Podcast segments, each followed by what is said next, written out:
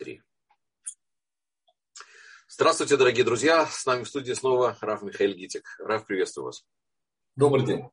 А, скажите, пожалуйста, вот у нас э, люди пишут многие в связи с последними событиями на Востоке, э, на Востоке, в мире и вообще везде, где, все, что происходит в, в последнее время, у людей вызывает очень много тревог, как говорится, что было, что есть и что будет. А, и в экономии происходит экономическая нестабильность, э, войны, и человек часто очень теряется как ему поступать в той или иной ситуации. То есть возникает очень много вопросов в связи с тем, что, э, где находится вот эта точка внутреннего баланса между тем, что происходит снаружи, и то, что человеку происходит внутри.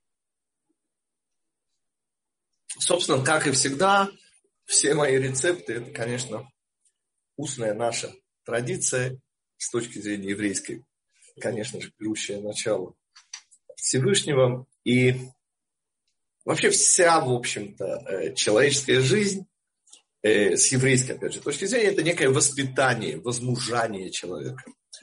И, конечно же, всякий, хоть капельку знакомый с этим миром, знаком с несправедливостью.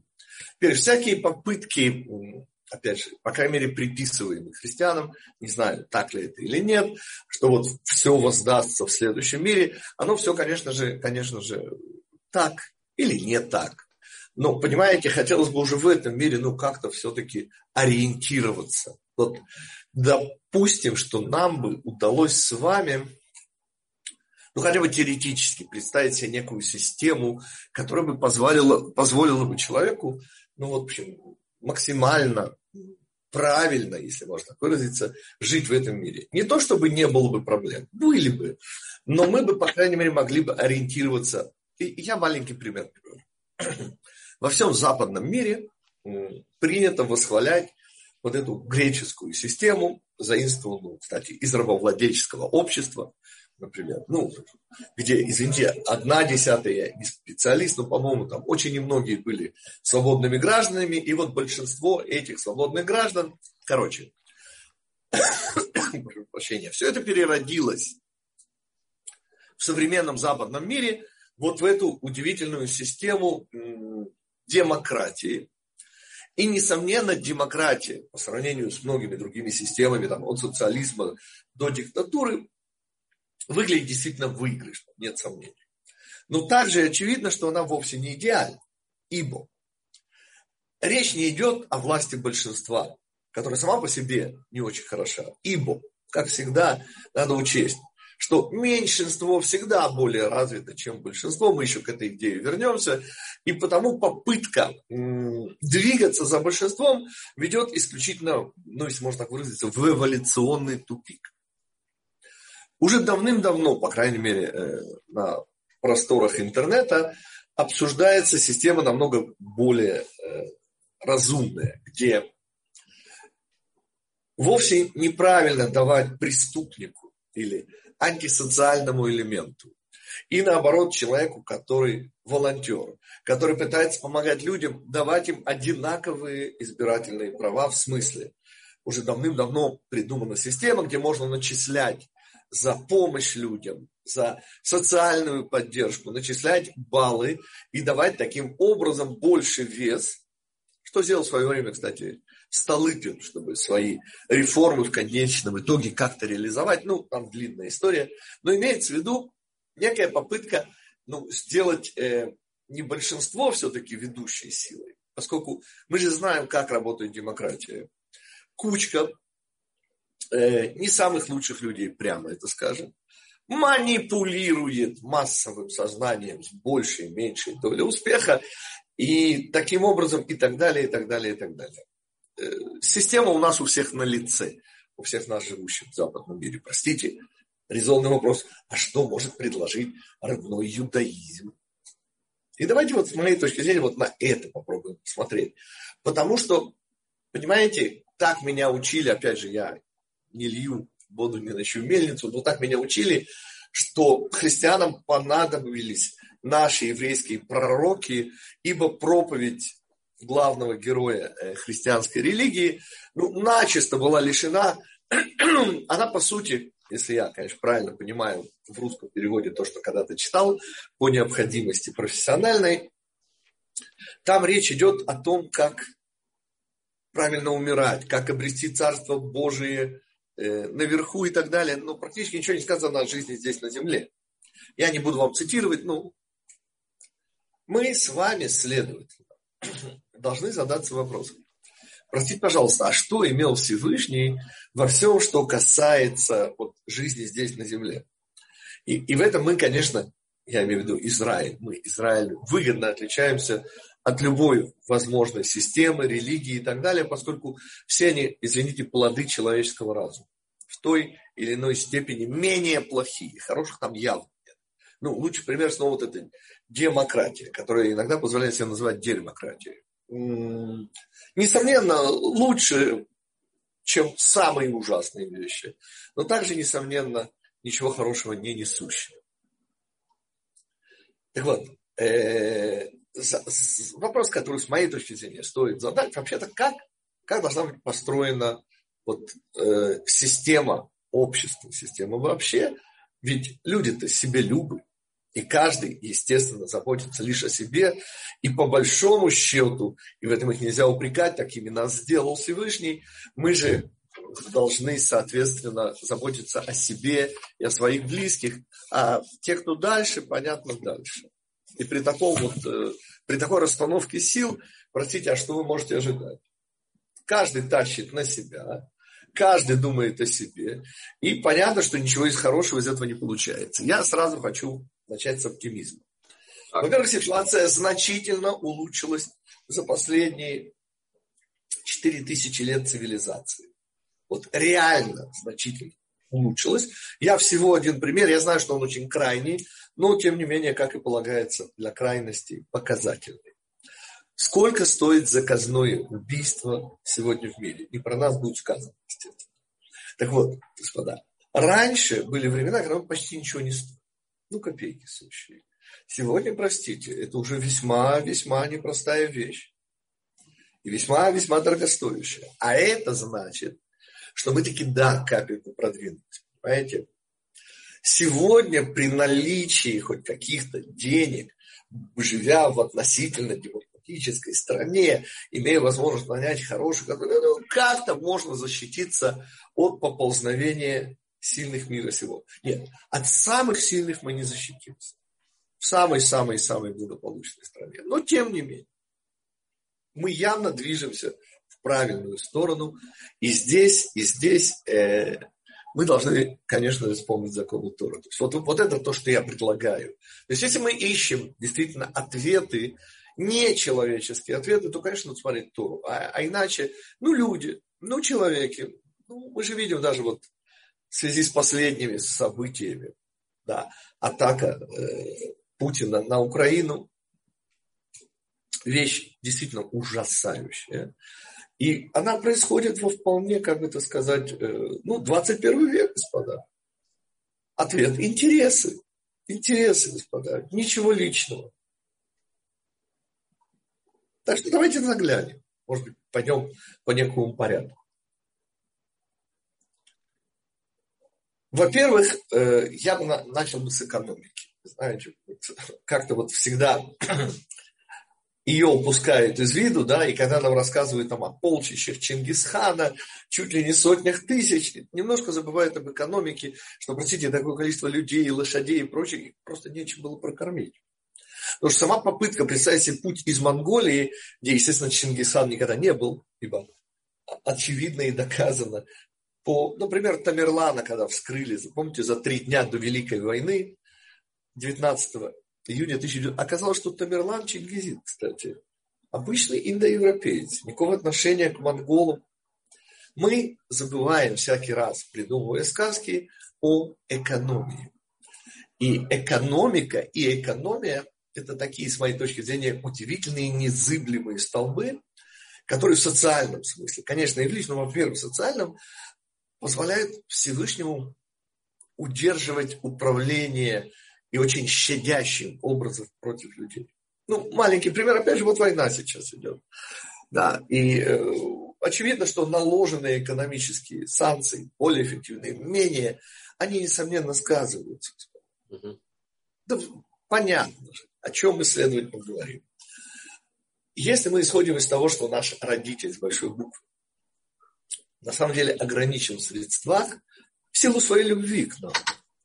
Просто в силу нашей любви. Любви, прошу прощения, к нам, своей любви к нам.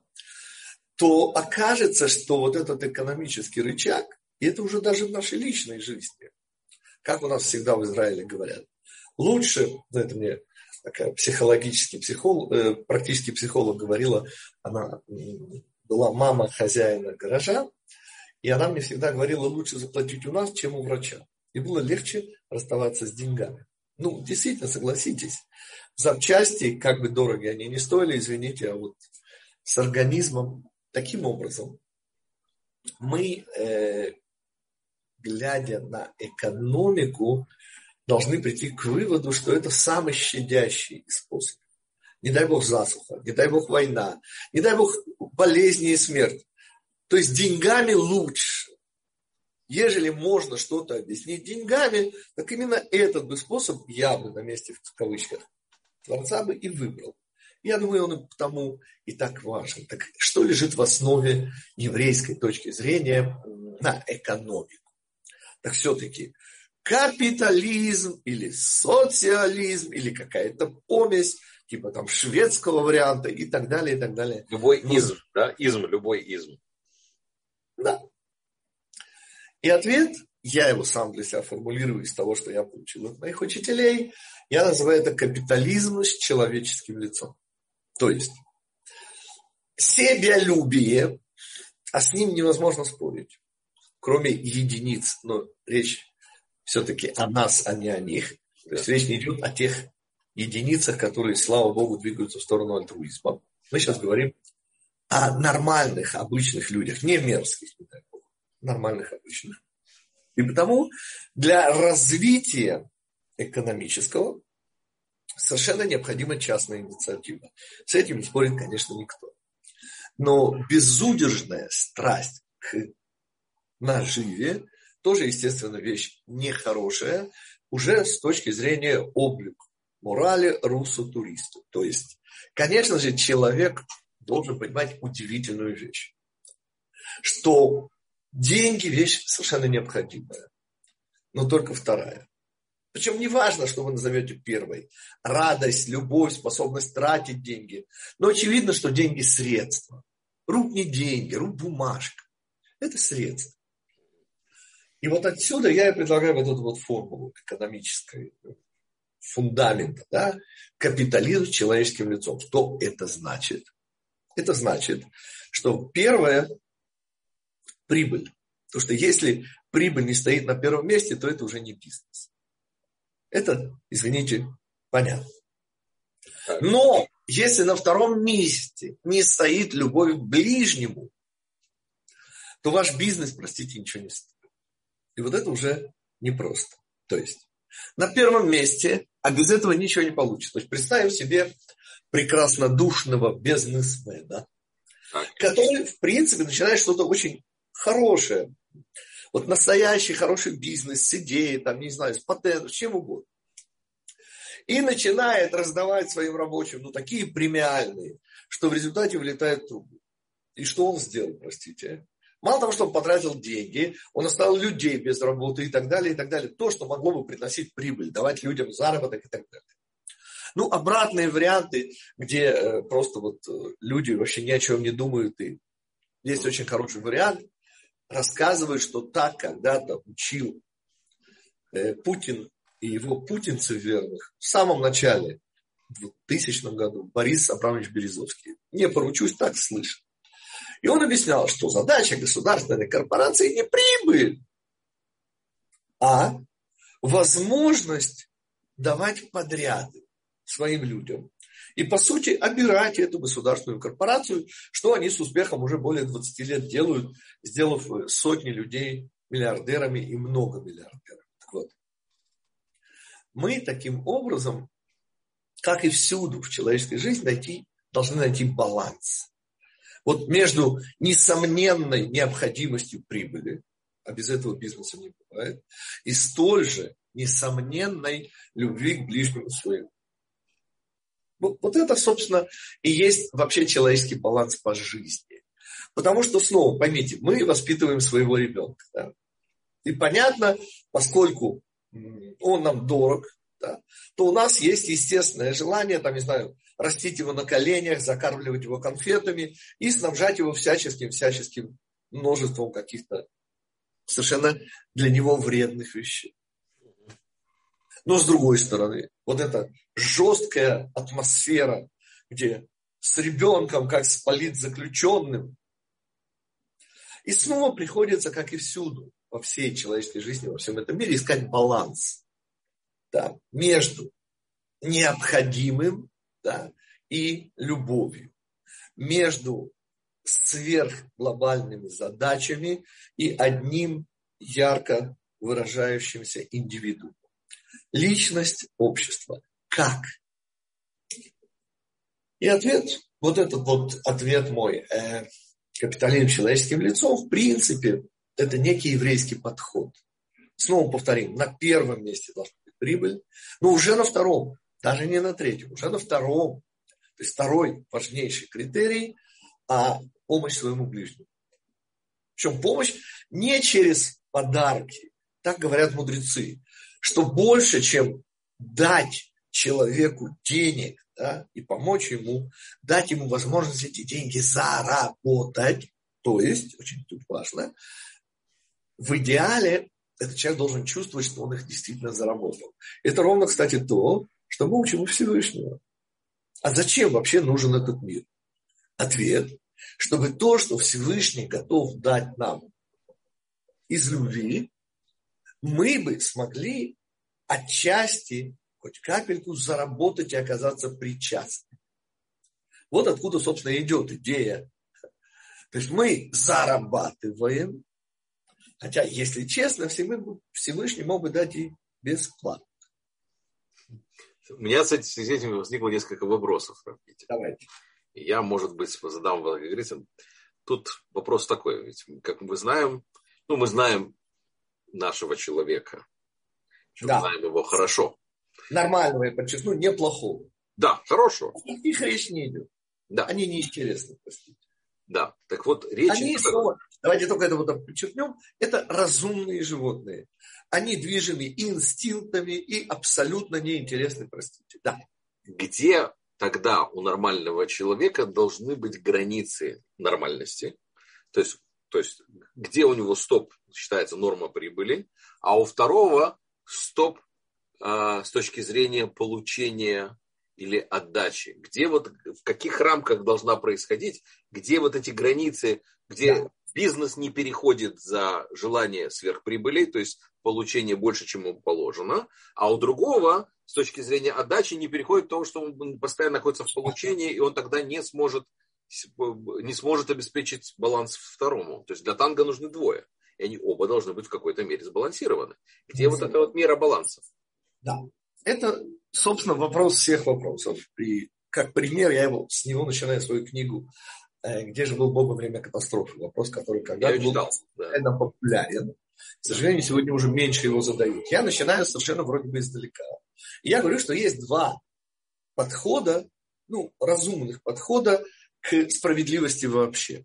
Это чувство, эмоция, желание помочь в этих э, терминах. И наоборот, холодный расчет, рацио. Да. Высшая мера социальной защиты, если мы говорим там о уголовном праве. И понятно, что и то, и другое не хорошо. То есть пользоваться только вот как требуется или наоборот только как хочется. А где же проходит граница? И ответ дает четырехбуквенное имя Всевышнего. Никаких других ответов не существует. Ну, я имею в виду э, божественных. Как мы помним, и это я сейчас, конечно, намекаю на закон Паретто, по имени я проверял специально в энциклопедии, это конец 19 столетия, итальянский социолог, экономист и так далее. Он, собственно, первым достаточно экспериментально обнаружил эту удивительную вещь. Звучит эта вещь для тех, кто ее не слышал, очень просто. Неважно, чем вы торгуете, шнурками, золотом или автомобильными шинами, но в вашем бизнесе 80% ваших клиентов будут в основном морочить вам голову и давать вам 20% дохода. А вот 20% и буду давать 80%.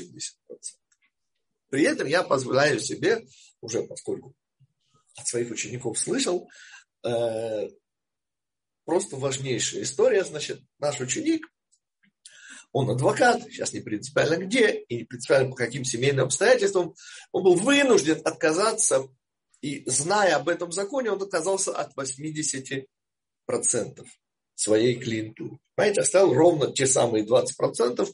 К его удивлению, как он мне рассказывал, через год вот эти оставшиеся 20% расслоились на 4 пятых и 1 пятую. Вот так это работает. Почему? Ответ. Потому что из Египта, как мы знаем по устной традиции, 1 пятая. Хамушим яцубнейса. Мы это один из комментариев, объясняющих, что это значит вооруженные.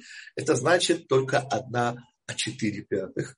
Так вот, что такое одна пятая и как здесь появится ответ, как сочетать рацию, эмоцию, как сочетать желание получить прибыль с трепетным отношением к людям. Как вообще эти вещи сочетаются? Ответ по принципу 4 пятых, 1 пятая. Другого принципа не существует. Поясним. Что такое, во-первых, одна пятая? Как известно, четырехбуквенное имя Всевышнего. Так откуда же пять? Ответ – точечка, с которой все начинается. Она замысел Всевышнего. И вот те, кто реализует этот замысел, это всегда одна пятая. И потому 20% клиентов дают 80% дохода. Потому что вся идея бизнеса – это доход, это прибыль. Соответственно, э, когда мы собираемся э, расставлять вот эти вот сколько сюда, сколько сюда, несомненно, и потому, кстати, обратите внимание, мудрецы запрещают обычному еврею, не миллионеру, давать больше одной пятой чистого дохода. Слышите? Больше одной пятой чистого дохода нельзя давать. Если вы миллионер, другое дело, но там уже нужно обсуждать. А таким образом, 4 пятых должно оставаться вам. И вот это уже, например, ответ про бизнес. Вот 4 пятых, а наоборот, 1 пятая должна идти на помощь людям. Это социальная поддержка, проекты всякие и так далее. Это уже нужно обсуждать в каждом. Но что нужно еще при этом, я еще одну вещь добавляю. Что нужно помнить? Ведь почему не получился коммунизм? Без всяких. Ответ очень простой, потому что коммунисты нужны для коммунизма. А где же взять коммунистов, простите? Понимаете? Товарищ Карл Маркс э, при всей своей большой еврейской голове был, как понятно, не очень умным человеком. Ну, по... Ну, например, у него нет внуков. Ну, как же так, простите? А вот так. Имея шесть дочерей, не иметь внуков, это на... он постарался. Например, одна из его дочерей вышла, вышла замуж за Поля Лафарга, одного из вождя рабочего движения Франции. И когда они оба уяснили, что они уже пожилые и не могут принести пользу рабочему классу, естественно, не родив ребенка, выбросились из окна. Реальная история, можете проверить в интернете. Я к чему?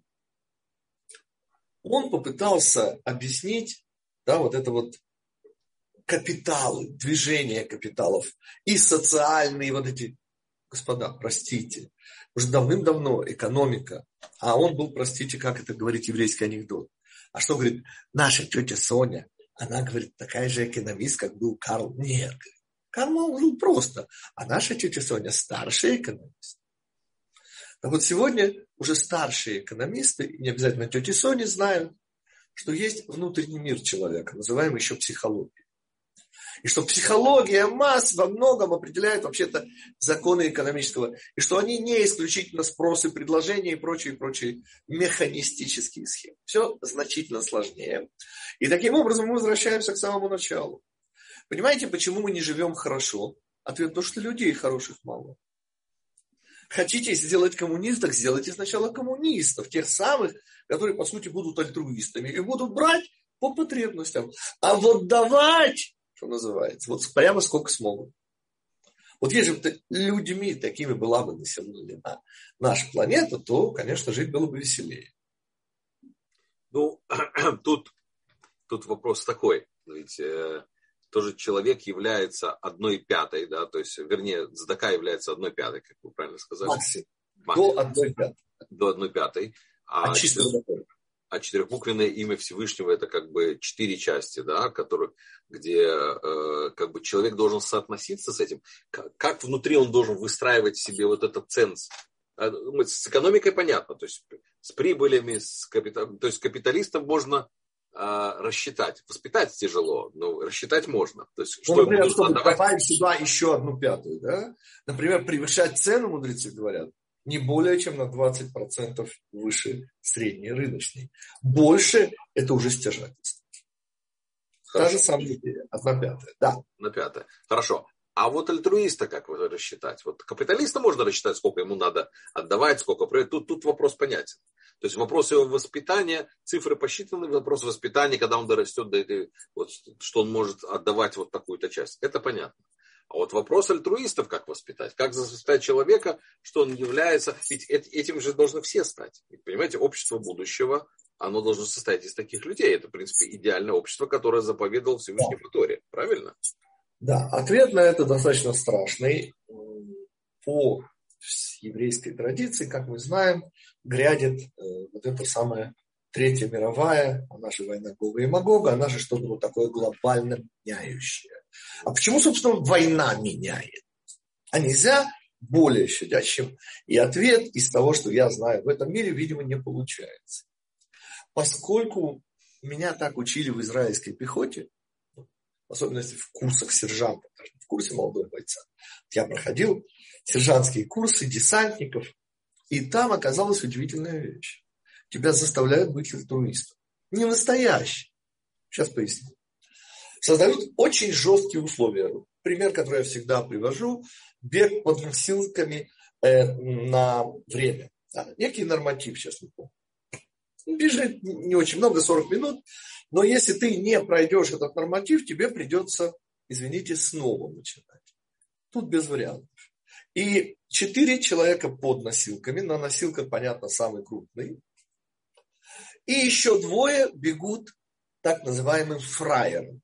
Ну, то есть бегут без тяжести. Ну, то есть все, что навьючено, навьючен, там автомат, этот, э, ну, с патронами 12 магазин, ну, все, что нужно.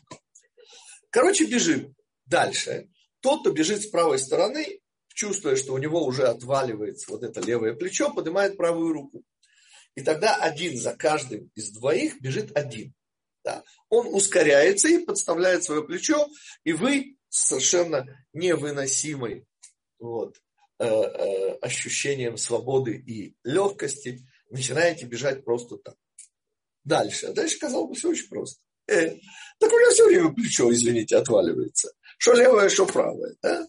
Ну так поднимай руку все время, правую и левую. Тебя будут сменять. И все-таки ответ. Тогда вы не выполните, простите, норматив, и придется бежать снова. А я не хочу снова бежать. Нет, я совершенно не... Я себя больше люблю, чем остальных пять из команды. Да?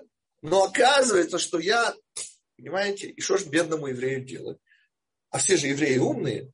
Вы не поверите, все люди в этом смысле умные. Как это давным-давно уже сказано в поговорке, в любви все возрасты провод. Все прекрасно знают, в чем выгода.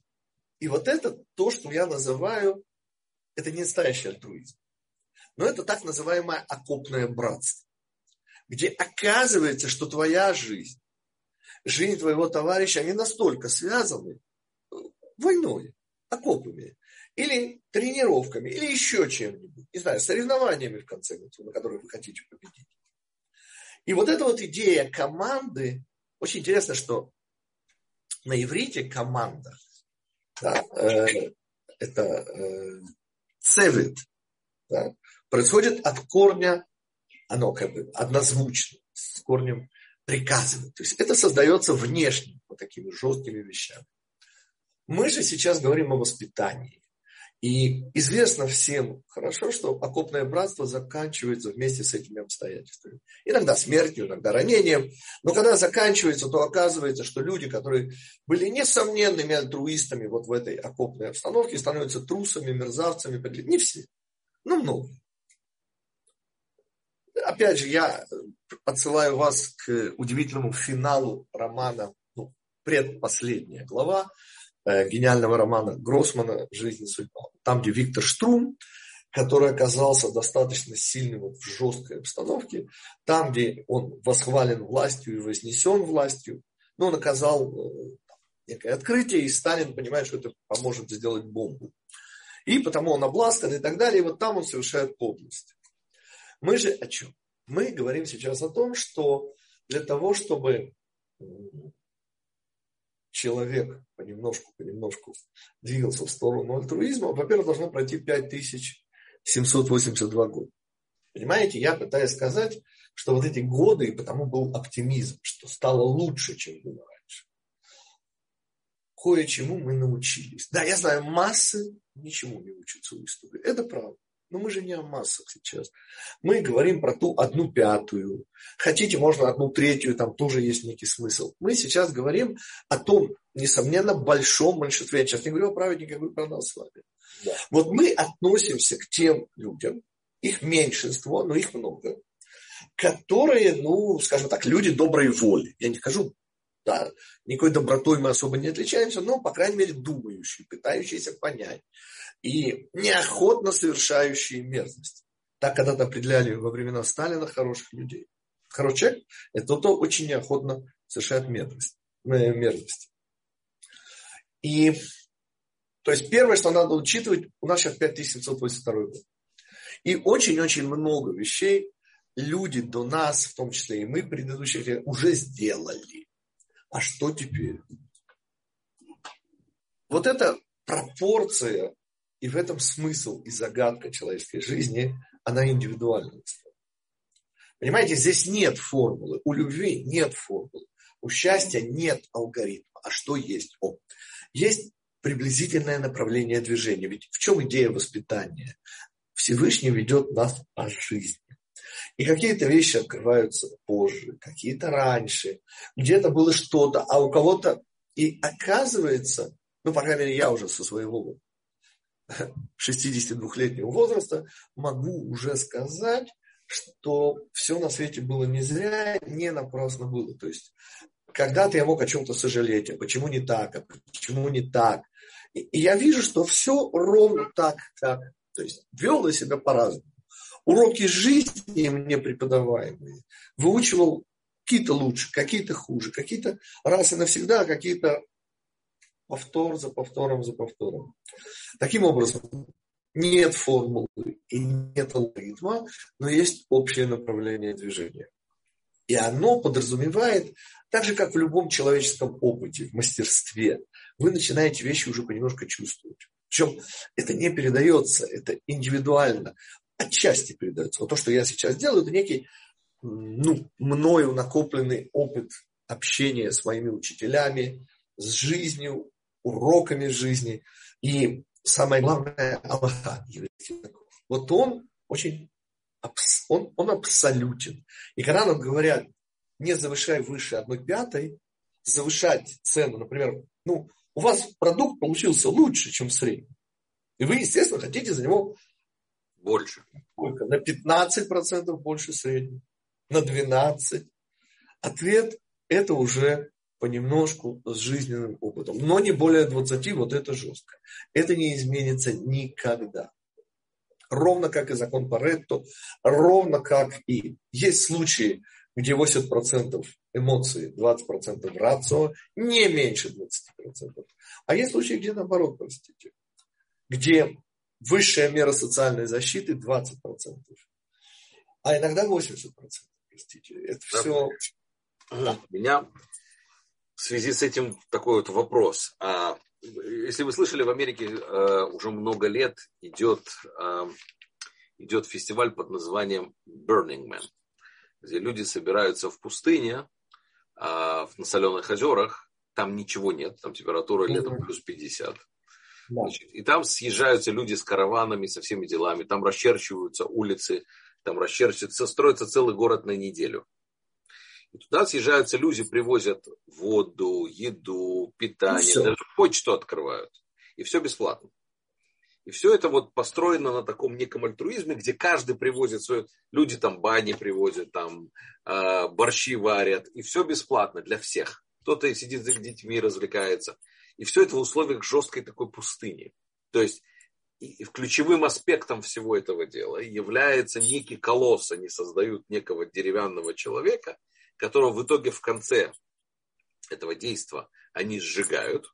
Потом все это собирают, и город разъезжается через неделю, ничего нет, и специальная команда ходит, убирает даже каждую бумажку, они ходят там каждый метр друг от друга, чтобы ничего не оставалось. Окопное братство, как мне кажется, ничего нового. Вот, так вот, я говорю, что в связи с чем у меня вопрос. То есть вот не возникло ли у вас ощущение после всех этих лет, то, что вы перечислили, mm. а ощущение, что в обществе назрел спрос на альтруизм?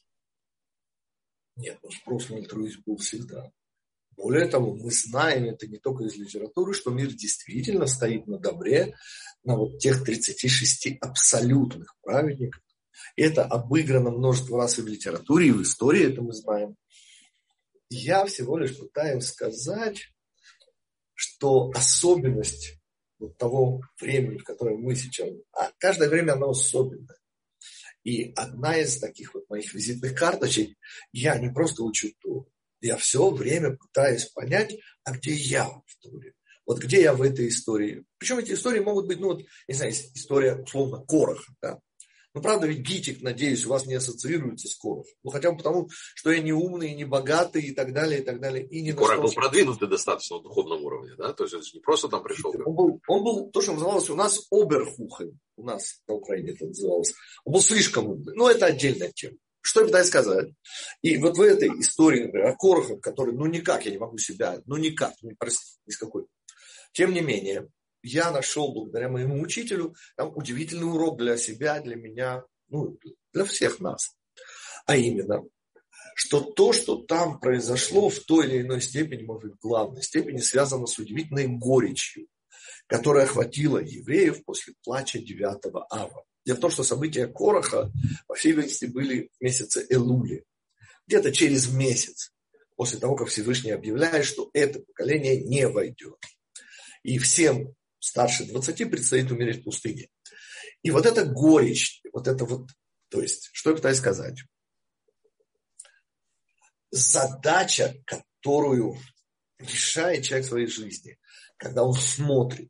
И потом мне было так важно начать с оптимизма, потому что как можно было сказать? Ну, люди по-прежнему все те же самые, как прежде, как говорил Булгаков, да. А квартирный вопрос только испортил. Портит, да. Господа, это не так. Я прошу прощения при всем уважении к Булгакову и к несомненно, литературному. Мы, каждое поколение, решаем задачки, и почти все задачки уже решены. Кроме тех, которые остались на долю нашего поколения. И, и, и к, чему, к чему я, в общем, подвожу. В чем особенность? И, и вот это мой коренной действительно, а, а в чем особенность этого времени? Здесь есть много разных технологий, все, что хотите. Я, например, вижу во всем, что сейчас происходит в мире, удивительную новую, никогда не бывшую вещь. Эта вещь называется сытость. Вот тоже в рамках нашего разговора о экономике, как основе, как основном орудии воспитания. Потому что Всевышний весьма-весьма ограничен, простите слово, эти слова, но они очень важны. Понимаете, если вы любящий родитель, то вы очень ограничены в возможностях. Именно в силу вашей любви и вашего альтруизма. Так вот, экономика, деньги. Лучше ударить по карману, чем, не дай бог, по телу. Лучше заплатить деньгами, чем, не дай бог, здоровье. И вот эти прописные истины, если мы их сегодня накладываем на происходящее в мире, в западном мире, вы знаете, если честно, не только западном. И вот это вот открытие, когда я когда-то его давным-давно, более 40 лет назад, совершил для себя. У меня был вопрос, что изменилось в этом мире, что принципиально нового. И оказалось человека час. Вот просто из моего, моей любви к истории. Я это всегда любил демонстрировать. Вы заходите в обычный иерусалимский дом, не еврейский уже, Византия. Пятый век христианской эры. На раскопках у нас недалеко от западной стены, там есть несколько раскопанных таких домов. Послушайте, самый обычный иерусалимский дом, вовсе не миллионерский. Мозаика. Вот в салоне. Вот у вас ковер, а у них была мозаика. Мозаика пол сантиметра на пол сантиметра. Вручную глазурью. Выложено. Я прикинул, это же сколько это денег стоит? Ответ немного. Знаете почему? А потому что неквалифицированный рабочий труд. Проверьте. Еще 200 лет назад, 150 лет назад. Он ничего не стоил почти. Стоил, ну, копейки, не позволявшие. Ну, наверное, в те годы мозаика все-таки был квалифицированный. Нет, это да, я имею в виду, что даже квалифицированный был не очень высоко оплачиваемый. А уж некоторые. Господа, это мы же не помним, но в 1837 году Лондон, это, несомненно, самый передовой город мира в тот момент. Больше, чем Нью-Йорк. И расстреливают полицейские, проверьте то, что я говорю, они расстреливают вышли рабочие на демонстрацию. Требования, можете себе представить? Они требуют нормированный 14-часовой рабочий день. Я не шучу. 1837 год. А пенсионная касса. А зачем нужны были пенсионные кассы? Да кто мог дожить, извините? Ответ. Первая пенсионная касса. 1897 год. Ну и так далее. И так. Мы живем в новое время. И особенность этого времени – это если вы физически здоровый мужчина или ну, женщина. Фокус Да-да.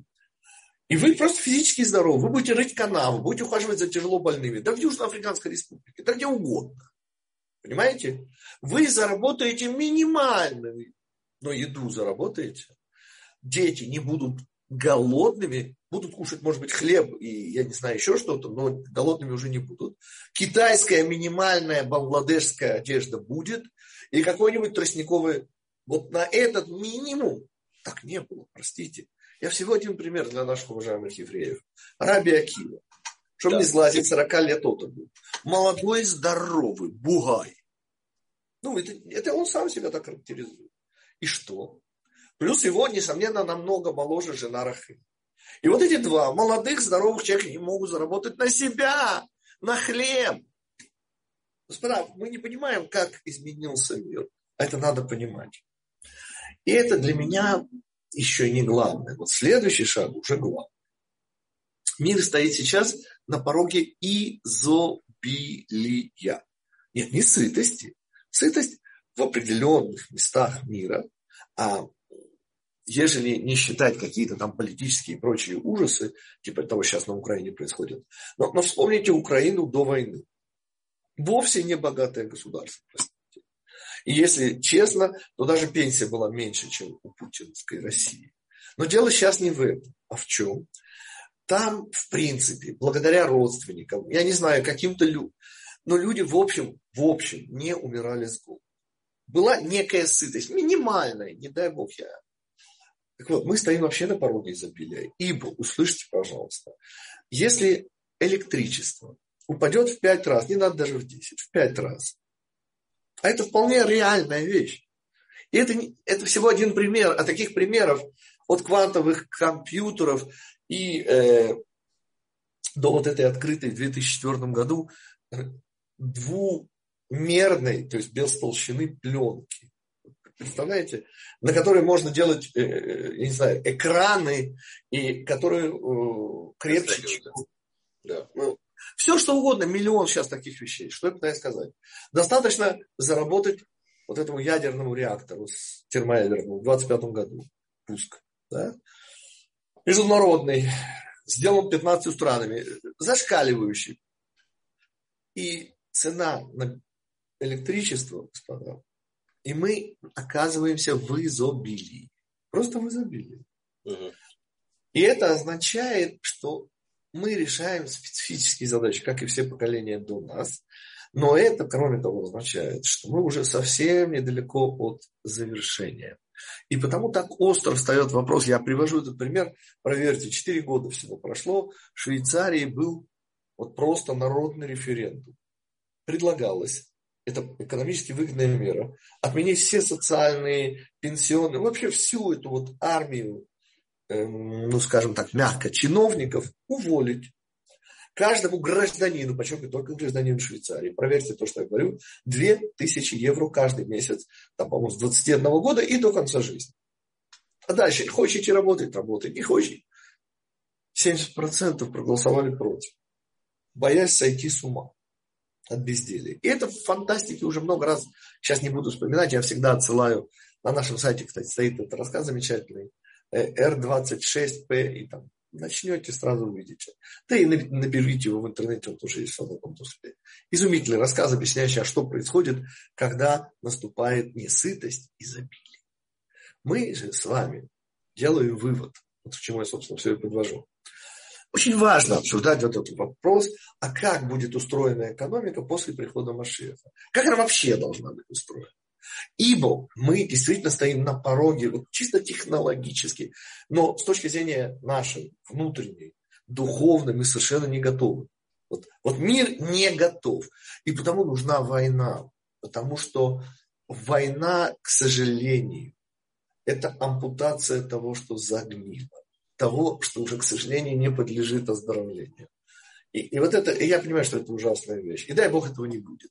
И, и даст Бог Всевышний изыщет какие-нибудь другие способы как-то нас привести к общему духовному знаменателю. Но с точки зрения экономической, вот я вполне себе представляю вот эту вот идею, где люди вот после войны или еще как-нибудь другим, дай Бог, более щадящим способом, проникается вот этой идеей, что деваться некуда. Вот не окопное братство которое, извините, э, временное и заканчивается, и оно стоит слишком дорого. Ну, они это неделю делают, да, вот Солт, возле Солт-Лей-Сити там. А в Юте, да, это вот соленые озера. Да, да, да, они там это самое, это... Э, неделю, я понимаю, а вот а слабо так всю жизнь. Ответ слабо. Почему слабо? Ответ, потому что это очень особенная ситуация, очень вынужденная ситуация. Мы же с вами говорим о благоустройстве, о нормальном понимании того, господа, что человек человеку не волк, что мы зависим друг от друга во всех смыслах, не только климат и прочие прочие вещи, что мы связаны с теми, кто был до, и с теми, кто будет. А как связаны? Ответ через Всевышний. Никак по-другому. И, соответственно, все другие попытки, кроме человеческие попытки, они обречены. И вот, вот это вот основа. То есть это уже понимание, когда ты уже просто, вот как вот под этими носилками, ты понимаешь, что ты должен выжить себя как, почему? А потому что иначе не получится. А потому вот эта шокотерапия войны, она, она в очередной раз покажет нам, я надеюсь, последний, что, что мы друг без друга не можем. Нам не жить друг без друга. Это Black, э, Black Rock штат Невада. Это происходит. А, Блэкрок, штат Невада. Вот. вот там интересно, там вот, ведь вопрос в чем? Да? Кроме того, что они там, ну, как бы, э, альтруистически пытаются друг другу там, говорит, э, помочь, и при этом они одеваются как-то так странно, ну, ну, я бы назвал как фрики, да, но сама идея того, что фатальности и абсолютной пустоты человеческой жизни. Там очень много людей просветляют мозги таким образом. Но неважно. Я просто что хотел сказать, интересный момент. Считаете ли вы, что вот аспект войны является некой подгонкой прихода ускори, уск, некий такой вот искусственный ускоритель привести людей вот к понятию альтруизма, необходимости альтруизма? А ответ не совсем. Почему? Потому что если бы это было можно было сделать войной, то это уже давно бы было сделано. Но пока прошло 5782 года, и войн несчитанное количество. И с одной стороны, я вижу несомненное движение. Вот, вот то, что я называю моим внутренним зарядом оптимизма. Потому что снова я привожу вот этот страшный, гадкий пример. Стоимость заказного убийства она неимоверно выросла, поверьте. Вот просто неимоверно. Вопрос. Тогда, с, одной, с другой стороны, эти убийства все еще случаются, к сожалению. Да, ну можно давай посмотреть с другой стороны. Ведь мы сейчас смотрим как нормальные с вами люди. Мы говорим сейчас о нормальных. Да. Да? Где мы считаем, да. война – это некий выход за рамки. Это ужас. А теперь представьте с другой стороны. да? Да. А теперь представьте с другой стороны, что люди постоянно находятся в, война, в войне, моральной, ментальной, И у них вот это э, состояние, в котором мы с вами живем, понимание, да, это некий перерыв между одной, переход одной войны в другую. Мало того, в войне, как мы знаем, гибнут лучшие. Не только, но лучшие, во-первых. И потому война – это, конечно, последний довод кавалерии. И, и, конечно, ну, как это, ведь, это ведь переход от фазы ментальной к физической. Ведь, ведь смотрите, в России очень долго подготавливали эту войну. Они же постоянно все время поиск наружного врага, постоянный поиск кого-то еще. А в других западных странах то же самое, по сути дела. Или внутренний враг, или наружный. То есть у них состояние войны это мягче. Мягче. Просто мягче. Мягче, ну, да. И просто иногда это выходит вот в такую фазу. Мы же с вами смотрим как люди, как наоборот, с другой стороны, что мы да. для нас стакан всегда наполовину полный. Значит, во-первых, тоже для оптимизма, давайте вспомним, 80 лет вот такого страшной были в Сирии ничуть, а может быть и хуже, чем на Украине сегодня, потому что на Украине все-таки и помощь это всюду стараются. Снова, я не, не дай бог, не смотрю розовыми очками. Да, да, да. А в Сирии, конечно, ничего этого близко нет. И я уже говорил, по-моему, э, одно, наверное, ну, самое страшное из того, что я видел в своей жизни, это вот этот э, папа, араб в Сирии сидит, и его девочка лет трех, максимум четырех, и там снаряды, и он, спасая э, психическое здоровье ребенка, а может и свое, не знаю, он предлагает девочке, ну это в переводе идет, но это видно и слышно. Он снимал на телефон. Кто не видел, господа, это невероятная вещь. И он предлагает э, ей смеяться всякий раз, когда падает снаряд. Разрыв. Господа, это называется война. Это не просто ужас, это ужас, ужас, ужас. И тем не менее, что мы знаем? Потому что мы же умные. Потому что у нас 5782 год уже. Сколько всего было. И что-то мы все-таки выучили. Так вот, а в конечном итоге, это мы уже знаем. Я не знаю, как закончится и когда закончится, понятно, эта война, когда начнется, э, не дай бог, чтобы она вообще началась, Третья мировая, но чем оптимизм и в чем моя вера? Что, видимо, Всевышний это знает, и мы это когда-то узнаем, что не было другого выхода. Я, я приведу всего один пример, для меня он значимый, он очень простенький, маленький. Э, двухлетний ребенок, Бывают такие сорванцы, выскакивают на дорогу. У меня просто один раз такое было. Я, слава Богу, и с тех пор, благодарю Всевышнего, я внутри моего района, религиозного района в Иерусалиме, езжу 30 километров в час. Вот вне километров это, это было ужасно. Вот папа, мама, они оцепенели, потому что столбняк. Ну, двухлетний сорванец, может, чуть больше, два с половиной, ну, не больше двух с половиной. Выскочил, ну, я был метров, наверное, в 60. Ну, может 70, не больше. И он стрекача задал прямо на дорогу. Родители не успели среагировать. Я не знаю, как я успел среагировать. Он даже не понял, что произошло. Ну, два года, ну что он может понимать, два с половиной максимум. Я о чем? Я о том, что в таких случаях надо шлепать. Вот поверьте, я, ну как бы сказать, руку на человека поднять, говорят мудрецы, это уже мерзавец. Не ударил, только поднял. Но есть случаи, когда ребенка надо шлепать чтобы на уровне инстинктов, чтобы он боялся выбегать на улицу. И если хотите, для меня это пример, объясняющий, как Всевышний допускает войны. Не дай бог, он не зачинщик. Это понятно, мы возьмите вот эту Украину и что там сейчас. И понятно, что у Всевышнего, не забывайте, очень мало возможностей. Ну, в рамках его всемогущества, конечно, мало. Я имею в виду, что он ограничен своей любовью. Он ограничен воспитанием нас, конечной задачей этого воспитания. И поэтому оптимизм обязательно, обязательно, господа. Мы верим в то, что происходящее происходит не напрасно. И никакие жертвы не напрасны. И вообще смерть – это ужастик для детей младшего духовного возраста. Понятно, что жизнь не заканчивается смертью. Только жизнь абсолютных мерзавцев заканчивается смертью. Ну, туда им и дорога, так они никогда не жили. Они были мертвые уже при жизни, говорят мудрецы. А самое, о чем мы должны просить Всевышнего, что лучше деньгами, чем здоровьем.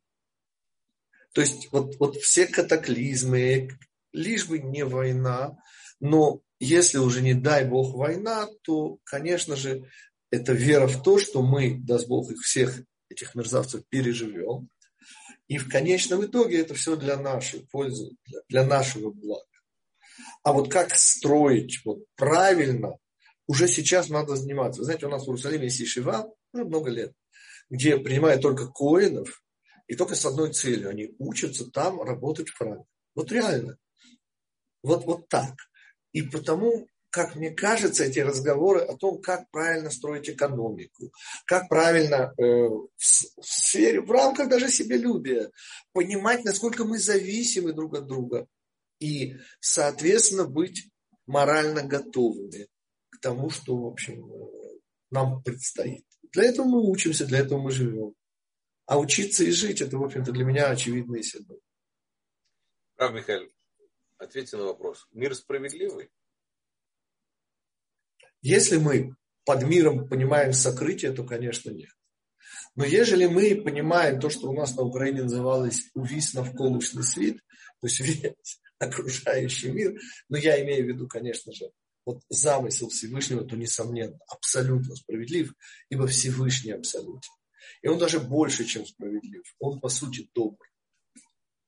Тогда война – это добро. Зло, несомненно, служит добру в конечном итоге. Что отнюдь не лишает нас обязанности сражаться со злом. Тут очень жестко. Несомненно. Как? Вот, да. Извините. Да, да. Как, как тогда человеку, сражающемуся со злом, выйти, со злом выйти на добро? не отчаиваться. У меня нет другого рецепта. Не отчаиваться в добре, не отчаиваться в любви, не отчаиваться. То есть верить в справедливость этого мира. Только справедливость в одном единственном смысле, в широком смысле этого слова. Что все на свете не зря, и в конечном итоге мера за меру – это общее, не знающее исключений правил. Мера, она всегда за меру. Мера – результат меры. Здесь очень много причинно-следственных цепочек. Просто мы не видим начала этих цепочек и потому не понимаем их завершение. Тут я уже должен ссылаться на Рава Свирского, на реинкарнации, поскольку когда мы рассматриваем вот такой кусочек, то понятно, что мы ничего не понимаем и ничего не видим. Но, несомненно, замысел Всевышнего абсолютно добр и совершенно справедлив. Включая войны, включая страдания, мучения, включая все. Даже то, что мы не можем вынести. Обратите внимание, есть порог боли.